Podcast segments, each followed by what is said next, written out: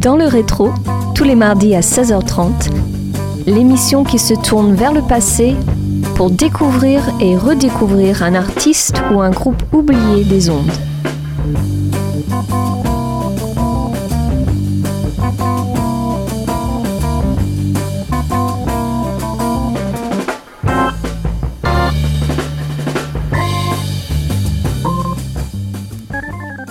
Bonjour à tous et bienvenue dans le rétro. Avant de commencer cette émission, je souhaite vous délivrer un message. Une campagne de dons vient de débuter pour soutenir les bonnes ondes de votre radio locale et je vous invite donc fortement à faire un don du montant que vous souhaitez à Radio Campus Angers. Il vous suffit de vous rendre sur la page helloasso.com et vous recevrez en retour un cadeau. Pour ce déjà 22e numéro, saison 5, on s'intéresse à Rudolph Johnson, un saxophoniste ténor américain improvisateur capiteux et profondément concentré, reconnu pour son ton énorme et ses longues phrases architecturales dans la tradition de John Coltrane. Illustration avec le morceau qui suit, intitulé Fonda, tiré de l'album Spring Rain, paru en 1971 et qui accompagne l'émission. Música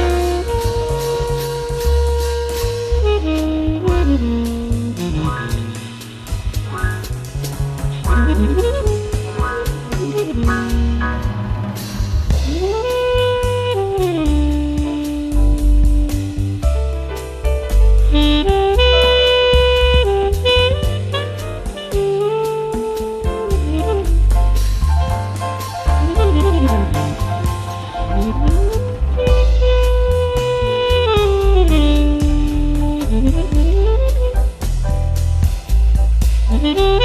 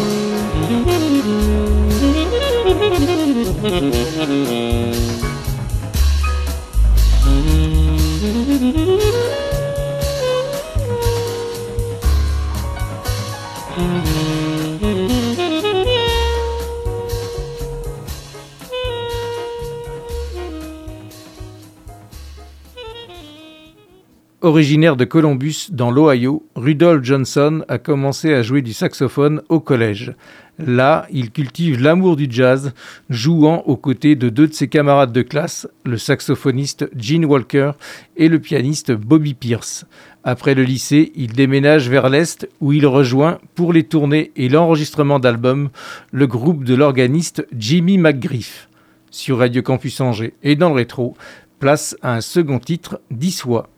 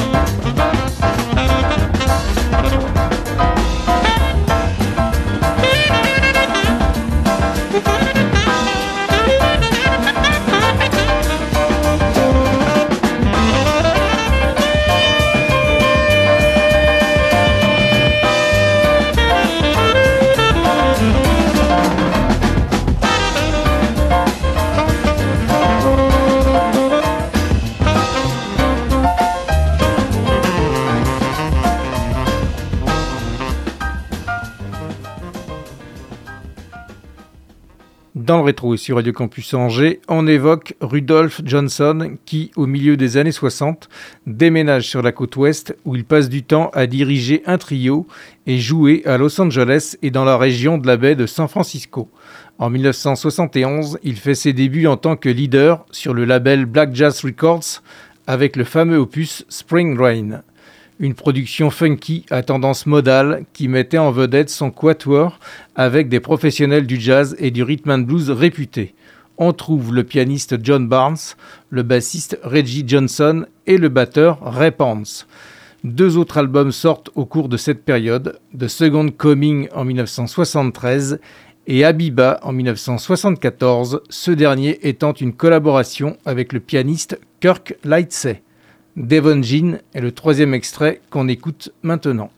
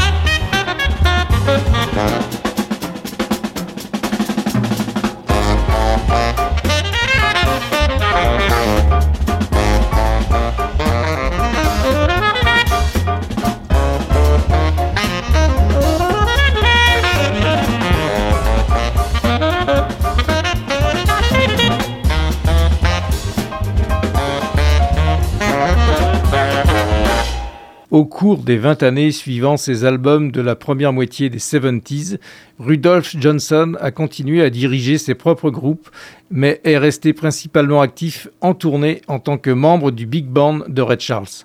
Il décède en 2007 en Californie des complications d'une maladie liée au diabète. Sur Radio Campus Angers et dans le rétro, Little Daphne est le morceau qui conclut musicalement cette émission.